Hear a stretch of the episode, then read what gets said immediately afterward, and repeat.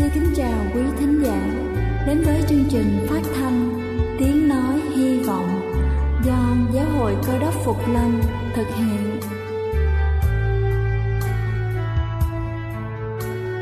Kính thưa quý vị, Đức Chúa Giêsu trước khi Ngài về trời đã ban cho các môn đệ của Ngài một điều răn mới, đó là họ phải yêu thương nhau như chính tình yêu mà Ngài đã dành cho họ.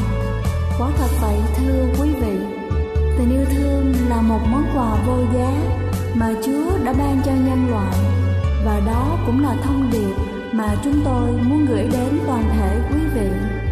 Nếu quý vị muốn tìm hiểu thêm về chương trình, về niềm tin hoặc muốn nghiên cứu về lời Chúa, xin quý vị gửi thư về chương trình phát thanh Tiếng Nói Hy Vọng địa chỉ 224 Phan Đăng Lưu, phường 3, quận Phú Nhuận, thành phố Hồ Chí Minh hoặc gửi email cho chúng tôi theo địa chỉ tiếng nói hy vọng amoc@gmail.com.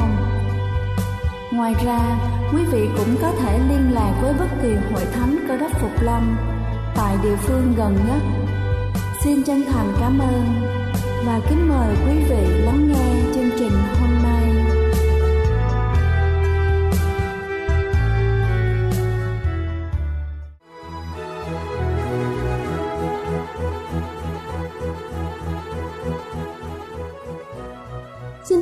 Chào quý vị khán giả đang lắng nghe chương trình phát thanh tiếng nói hy vọng. Cầu xin Chúa luôn ban phước thật nhiều cho mỗi một chúng ta. Kính thưa quý vị, với người bệnh tiểu đường thì thật dễ dàng để có được danh sách thực phẩm nên kiêng ăn. Tuy nhiên có rất nhiều loại thực phẩm mà người bệnh tiểu đường có thể thưởng thức và rất tốt cho sức khỏe của họ thì không phải là ai cũng biết. Dưới đây là những thực phẩm mà người tiểu đường nên tham khảo. Đầu tiên đó chính là đậu.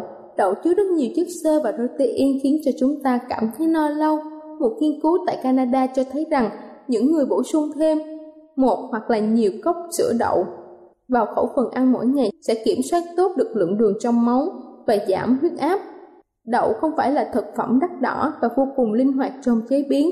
Chọn các loại bột đậu đỏ, đen, xanh có thể là một cốc sữa đầy dinh dưỡng và tốt cho sức khỏe, vừa lại rẻ tiền. Chúng ta có thể nấu chè hoặc là cho vào món cháo Thứ hai đó chính là bông cải xanh. Bông cải xanh và các loại thực phẩm họ cải khác như là cải xoăn, súp lơ và cải crusten đều chứa một hợp chất gọi là suplosapan, một hợp chất chống viêm. Hợp chất chống viêm này giúp kiểm soát lượng đường trong máu và bảo vệ các mạch máu dễ bị tổn thương do bệnh tiểu đường gây nên. Bông cải xanh không chỉ chứa ít calo và carbon hydrate mà còn chứa rất là nhiều chất dinh dưỡng như là vitamin C và sắt. Thứ ba đó chính là dầu ô liu. Dầu ô liu có hàm lượng axit amin cao. Một số nghiên cứu chỉ ra rằng một chế độ ăn ít chất béo tốt cho tim mạch, giúp kiểm soát lượng đường trong máu bằng cách giảm sự đề kháng insulin, giúp các tế bào đáp ứng tốt hơn các insulin của cơ thể. Ngoài ra, dầu ô liu còn chứa nhiều vitamin A, E, cho phép cơ thể hấp thụ các chất dinh dưỡng quan trọng khác Thứ tư đó chính là cá hồi. Không chỉ giàu protein, cá hồi còn chứa nhiều axit béo omega 3 có thể giúp giữ cho trái tim của chúng ta luôn khỏe mạnh bằng cách giảm huyết áp và cải thiện nồng độ cholesterol. Các loại cá béo có chứa axit béo omega 3 như là cá ngừ, cá mòi cũng có tác dụng bảo vệ đặc biệt quan trọng đối với những người bệnh tiểu đường, người có nguy cơ tim mạch cao. Thứ năm đó chính là rau cải bó xôi. Rau cải bó xôi là một trong những nguồn cung cấp magie cao một vi chất giúp cơ thể chúng ta sử dụng insulin để hấp thụ các chất đường trong máu và quản lý đường huyết hiệu quả hơn. Loại rau này cũng giàu vitamin K, folate và các chất dinh dưỡng quan trọng khác. Thứ sáu đó chính là quế. Gia vị thơm tho này đã được chứng minh làm giảm cholesterol và giữ được lượng đường trong máu ổn định hơn. Chỉ cần một phần tư muỗng cà phê quế mỗi ngày giúp cải thiện lượng đường trong máu và cholesterol. Trong một nghiên cứu đã tìm ra các nghiên cứu khác cũng chỉ ra tác dụng tương tự. Thêm bột quế vào sinh tố, sữa chua, bột yến mạch, thậm chí là cà phê, vừa thêm hương vị thơm ngon cho món ăn của chúng ta mà không cần thêm đường hay là muối. Thứ bảy đó chính là hạt quả khô. Quả óc trái đặc biệt đã được chứng minh có tác dụng chống lại bệnh tim mạch và cải thiện mức độ đường trong máu. Nhờ quả óc chó có lượng chất béo không bão hòa đa cao, những chất béo lành mạnh này giúp ngăn ngừa và làm chậm sự tiến triển của bệnh tiểu đường và bệnh tim. Hạnh nhân và quả hồ đào cũng chứa các chất béo có lợi. Hạt quả khô có lượng carbon hydrate, chất đạm và chất béo thấp, tốt để ổn định cho lượng đường trong máu. Thứ tám đó chính là bột yến mạch. Các loại ngũ cốc như là yến mạch tốt cho đường trong máu nhờ chứa nhiều chất xơ giúp cải thiện độ nhạy insulin. Yến mạch có chứa chất xơ dưới dạng beta-glucans, đó là những sợi hòa tan và nở ra trong chất lỏng, giúp điều chỉnh lượng đường trong máu bằng cách làm chậm sự phân hủy và hấp thụ carbon hydrate từ các loại thực phẩm khác mà chúng ta ăn.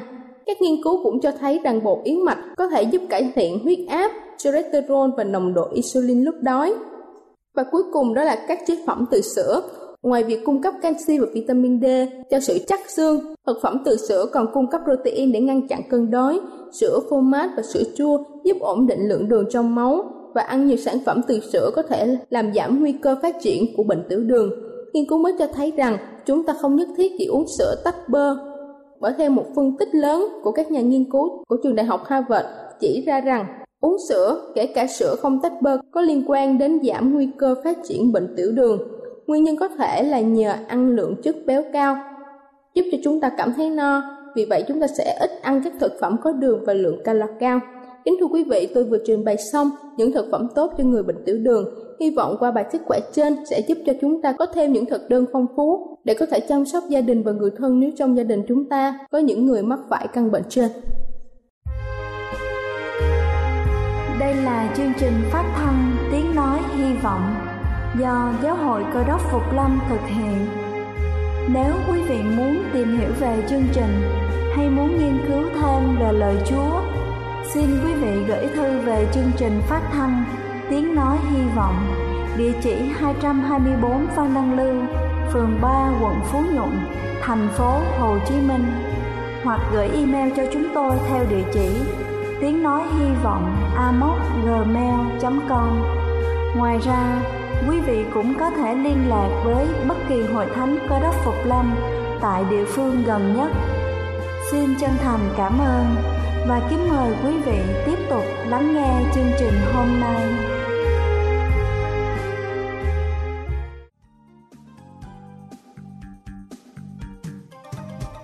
Kính thưa quý vị, và giờ này trước khi chúng ta đến với phần sứ điệp ngày hôm nay với chủ đề Chú ý về lợi kẻ khác nữa, xin kính mời quý vị cùng lắng lòng để lắng nghe bản thánh nhạc tôn vinh Giêsu đấng yêu thương.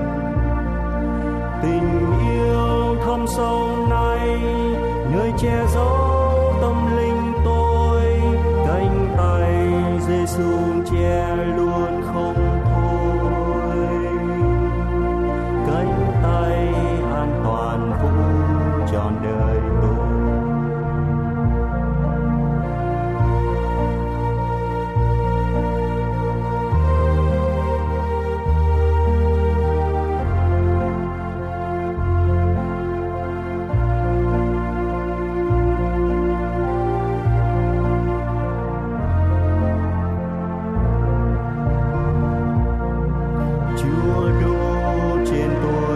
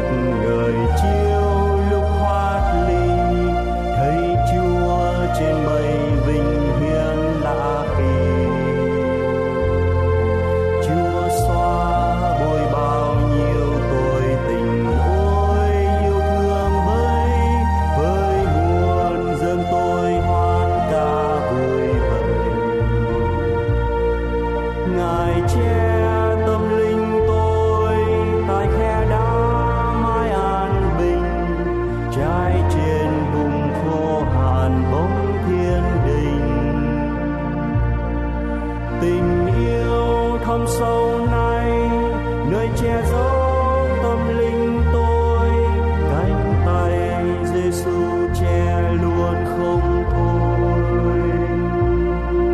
Cánh tay an toàn phủ trọn đời tôi.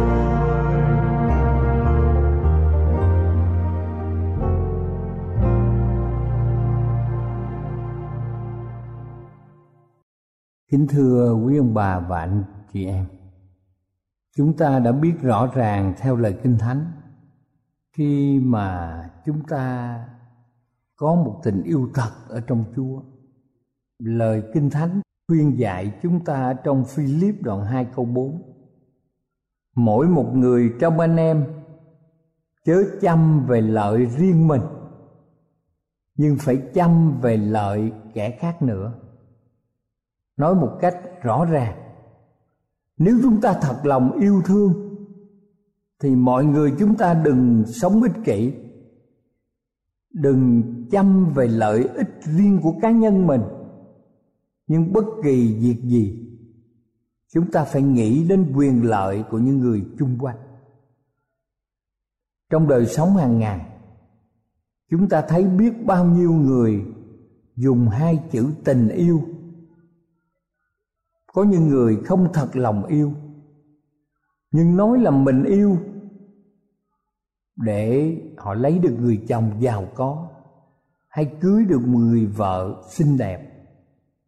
Cũng có người không yêu gì cả, nhưng nói là yêu để có người bằng lòng lập gia đình với chính mình và giúp mình thoát cuộc sống gia đình đang bế tắc trong đời sống vợ chồng. Những cuộc kết hôn mà chúng ta thấy với nhiều người phụ nữ, với người chồng khác ngôn ngữ đang xảy ra ở trên đất nước của nhiều quốc gia ở trên thế giới. Nếu mà vợ thật lòng yêu chồng và người chồng thật lòng yêu thương vợ hai người sẽ không tìm kiếm lợi riêng cho cá nhân mình. Nhưng họ luôn luôn nghĩ đến phúc lợi chung của cả hai người. Những người yêu nhau bằng tình yêu thiên thượng, tức là tình yêu vị tha của đức chúa trời. Họ sẽ không bao giờ làm điều gì gây tổn hại cho người vợ hay người chồng. Để riêng mình thì được hưởng lợi những người đó không lợi dụng tình yêu của người phối ngẫu để đạt những ham muốn thấp hèn, gọi là những ham muốn ích kỷ cho riêng mình. Tư lợi là những lợi ích hay lợi lộc mà ta muốn tìm riêng cho mình, để hưởng riêng cho mình và nhiều khi gây những thiệt thòi cho người khác nếu muốn có một cuộc hôn nhân hạnh phúc, thì vợ chồng phải sống với nhau bằng tình yêu thật. Nghĩa là không dùng tình yêu hay nói yêu thương để kiếm lợi ích về tài chánh hay các mặt khác cho riêng cá nhân mình. Người có tình yêu thật là người hay nhịn nhục nhân từ, không ganh tị, không khoe khoang, không làm điều kiêu ngạo, vân vân. Kính thưa quý ông bà chị em, thật vậy, Philip đoạn 2 câu 4 Mỗi một người trong anh em chớ chăm về lợi riêng mình, Nhưng phải chăm về lợi kẻ khác nữa. Người ta nói rằng trên đời này có hai nhóm người. Những người luôn luôn nghĩ đến quyền lợi của mình Và những người luôn luôn nghĩ đến bổn phận. Người hay nghĩ đến quyền lợi lúc nào cũng nói rằng tôi có quyền làm điều này, Tôi được quyền hưởng điều kia. Trong gia đình người đó thường nói, vợ tôi hay chồng tôi Phải làm trọn bổn phận đối với tôi. Hoặc nói rằng, tôi là chồng, Tôi có quyền đòi hỏi điều đó tôi là vợ, tôi có quyền trông mong điều kia. Những người chỉ nghĩ đến quyền lợi của mình là những người ích kỷ. Luôn luôn đòi hỏi người khác phải làm trọn bổn phận đối với mình, mà quên rằng mình cũng phải có bổn phận đối với người khác. Chúng ta thuộc nhóm người nào? Chúng ta thường nghĩ đến quyền lợi của mình hay nghĩ đến những bổn phận mà mình phải chu toàn? Nếu một người bước vào hôn nhân với một tinh thần vị kỷ, chỉ nghĩ đến quyền lợi của mình và những gì người phối ngẫu phải làm cho mình, thì người đó không có tình yêu thật, vì người này đang tìm kiếm tư lợi. Chúng ta xem nếu trong một gia đình, cả vợ lẫn chồng đều nghĩ đến quyền lợi của mình và trông mong người kia chiều theo ý mình thì gia đình đó chắc chắn sẽ dẫn đến sự căng thẳng, xào xáo, mất hạnh phúc và luôn luôn có những việc gây gỗ. Nếu trong gia đình một người nào cũng nghĩ đến lợi riêng cho mình, còn người kia sẵn sàng chịu thiệt thòi, thì gia đình đó có thể êm ấm. Nhưng quan hệ vợ chồng chẳng khác gì quan hệ chủ tớ hoặc chủ và nô lệ đó là những gia đình gặp tình trạng gia trưởng. Ngược lại, nếu cả vợ lẫn chồng đều nghĩ đến quyền lợi của mình ít hơn và nghĩ đến phúc lợi của người phối ngẫu nhiều hơn, như lời chúa dạy, mỗi người đừng tìm lợi riêng cho riêng mình, nhưng hãy tìm lợi ích cho kẻ khác, thì thật vậy, hôn nhân của chúng ta sẽ ngọt ngào và phước hạnh biết bao nhiêu. Có những người chồng, có những người vợ, thì chúng ta thấy họ thường xuyên nói những lời yêu thương. Nhưng mà chúng ta thấy đời sống rất là ích kỷ. Lúc nào cũng nghĩ đến nhu cầu và quyền lợi của riêng cá nhân mình, chứ không nghĩ đến nhu cầu của người mình yêu. Kinh thánh dạy ở trong một văn đoạn ba câu 18 như sau, hỡi các con nhỏ bé của ta. Chớ yêu thương bằng lời nói và lưỡi, nhưng bằng việc làm và lẽ thật thật vậy thưa quý ông bà, chị em khi chúng ta yêu thương ai, đừng chỉ nói bằng đầu môi, chót lưỡi, nhưng hãy thể hiện bằng tình yêu qua hành động, bằng những việc làm cụ thể. Có lẽ chúng ta không dùng tình yêu lừa dối người khác để có lợi cho mình, nhưng nếu chúng ta sống ích kỷ, nếu chúng ta chỉ nghĩ đến cá nhân mình, quyền lợi của mình, các thú vui của mình, nếu chúng ta chỉ nghĩ đến sự thoải mái cho riêng mình, thì thật vậy, chúng ta chưa có tình yêu thật từ chúa. Người thật sự yêu vợ, người thật sự yêu chồng sẽ đặt phúc lợi của người đó trước phúc lợi của mình. Không những vậy, bất cứ khi nào mà chúng ta thấy vì mình mà người phối ngẫu phải vất vả, phải buồn khổ, chúng ta sẵn sàng quên mình, sẵn sàng quên đi phúc lợi riêng của mình để người bạn đời không phải chịu thiệt thòi. Có những ông chồng lúc nào cũng nói rằng thương vợ, nhưng đã không chia sẻ với vợ gánh nặng trong công việc nhà, không giúp vợ chăm sóc con cái. Nhiều người có thú vui xem phim, đọc báo rồi người vợ phải có bổn phận cơm bưng nước rót. Lúc người vợ mệt mỏi ốm đau, thì họ lại bực bội, gắt gỏng. Vì nhu cầu chăn gối không được đáp ứng đầy đủ. Có những ông chồng chỉ khi nào đau ốm thì mới có mặt ở nhà. Họ đòi hỏi vợ con chăm sóc đủ thứ. Nhưng khi khỏe mạnh, thì suốt ngày họ ở với bạn bè, ở trên các bàn nhậu ở trên thương trường, họp hành và không biết vợ con vất vả, bận rộn như thế nào.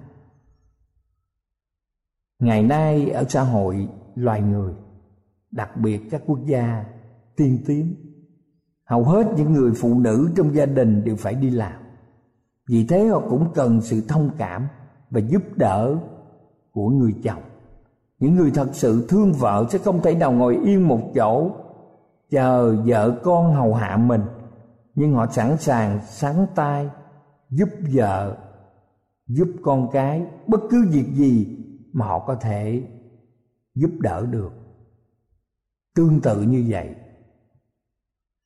Cũng có những người phụ nữ ích kỷ hay đòi hỏi người chồng, chiều việc này, chiều việc kia, mua sắm đủ mọi món. Nếu người chồng không chiều thì buồn giận, không làm cho chồng điều mà người chồng mong muốn. Có bà vợ thì buộc chồng mỗi tháng phải gửi tiền giúp cha mẹ mình một số tiền rất lớn. Người chồng không đủ tiền thì phải vay mượn. Là tháng nào gửi trễ thì họ khóc lóc, than van nổi giận và nói rằng người chồng không thương gia đình mình. Cũng có nhiều người phụ nữ thương chồng, chiều chuộng chồng với ý định đổi chác, tức là để chồng phải chiều mình trong những việc khác. Đó là những người dùng tình yêu để kiếm tư lợi, vì thế thường làm cho người yêu thương của mình phải đau khổ hơn là thật sự họ đang có hạnh phúc. Cũng có người khi về tới nhà thì tỏ hành động và lời nói thương vợ, thương chồng, nhưng ở trong công sở và bên ngoài thì họ lại lén lút gian díu với người thứ ba. Khi được rảnh rỗi, nhiều người không dành thời giờ cho vợ con hay chồng con, nhưng luôn thích đi chơi với bạn bè, làm những việc gì thoải mái cho riêng mình. Thông thường họ muốn sung sướng trên nỗi khổ của những người khác. Có một người chồng, sau thời gian vì hoàn cảnh phải sống xa vợ, đã thay lòng đổi dạ và thương một người phụ nữ khác. Khi hai vợ chồng được đoàn tụ, người chồng nói với vợ rằng, anh yêu em, nhưng anh không thể dứt khoát với người kia, vì anh yêu cả hai. Nếu em thật thương anh thì hy sinh cho anh chấp nhận người phụ nữ kia để anh khỏi phải đau khổ. Rồi người vợ này đồng ý và sau đó ông đi lại với hai người phụ nữ. Biết người vợ rất đau khổ, người chồng ích kỷ kia đã không chịu dứt khoát với bên này. Đây là hình ảnh rõ ràng của người đàn ông ở phương đông, ở những thế kỷ trước họ có tình yêu ích kỷ. Trai năm thê bảy thiếp. Họ chỉ nghĩ đến phúc lợi của mình. Thật ra những người như vậy chỉ yêu thương chính cá nhân họ mà thôi. Cũng có những vợ chồng lúc nào cũng cần đến nhau. Cần tình yêu hay tiền bạc của nhau. Họ đối xử với nhau rất ngọt ngào, tử tế. Nhưng khi đã được việc cho mình rồi thì những lời ngon ngọt, những chăm sóc ân cần đều biến mất. Để lộ con người thật, thô lỗ, cọc cằn, vô tâm, vô tình, chẳng để ý đến nhu cầu hay ước mơ của người mà mình yêu thương. Kính thưa quý ông bà chị em, như vậy thì chúng ta mang danh là người cơ đốc. Chúng ta phải có tình yêu thật từ chúa chúng ta sẽ không dùng tình yêu hay giả vờ yêu thương để kiếm tư lợi cho riêng bản thân mình. Nhưng chúng ta phải sẵn sàng hy sinh niềm vui riêng, lợi ích riêng để mang hạnh phúc cho người phối ngẫu, cầu chúa ở cùng quý ông bà và anh chị em.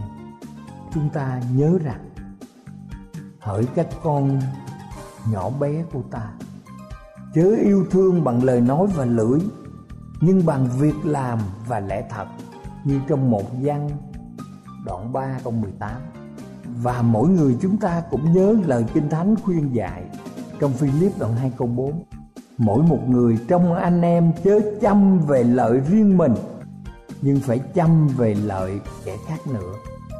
Nếu chúng ta thực hiện được điều này, Thì thật sự tình yêu thương không kiếm tư lợi.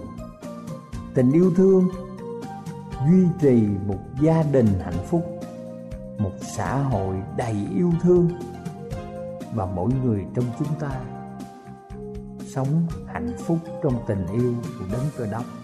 Amen.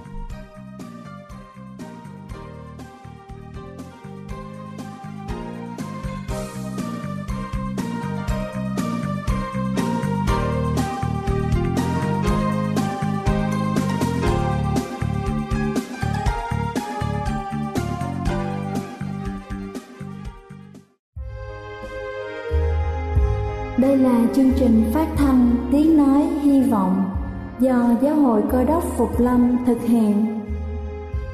Nếu quý vị muốn tìm hiểu về chương trình hay muốn nghiên cứu thêm về lời Chúa, xin mời quý vị gửi thư về chương trình phát thanh Tiếng Nói Hy Vọng, địa chỉ 224 Phan Đăng Lưu, phường 3, quận Phú Nhuận, thành phố Hồ Chí Minh hoặc gửi email cho chúng tôi theo địa chỉ tiếng nói hy vọng amos@gmail.com Ngoài ra, quý vị cũng có thể liên lạc với bất kỳ hội thánh cơ đốc phục lâm tại địa phương gần nhất. Xin chân thành cảm ơn và hẹn gặp lại quý vị trong chương trình lần sau.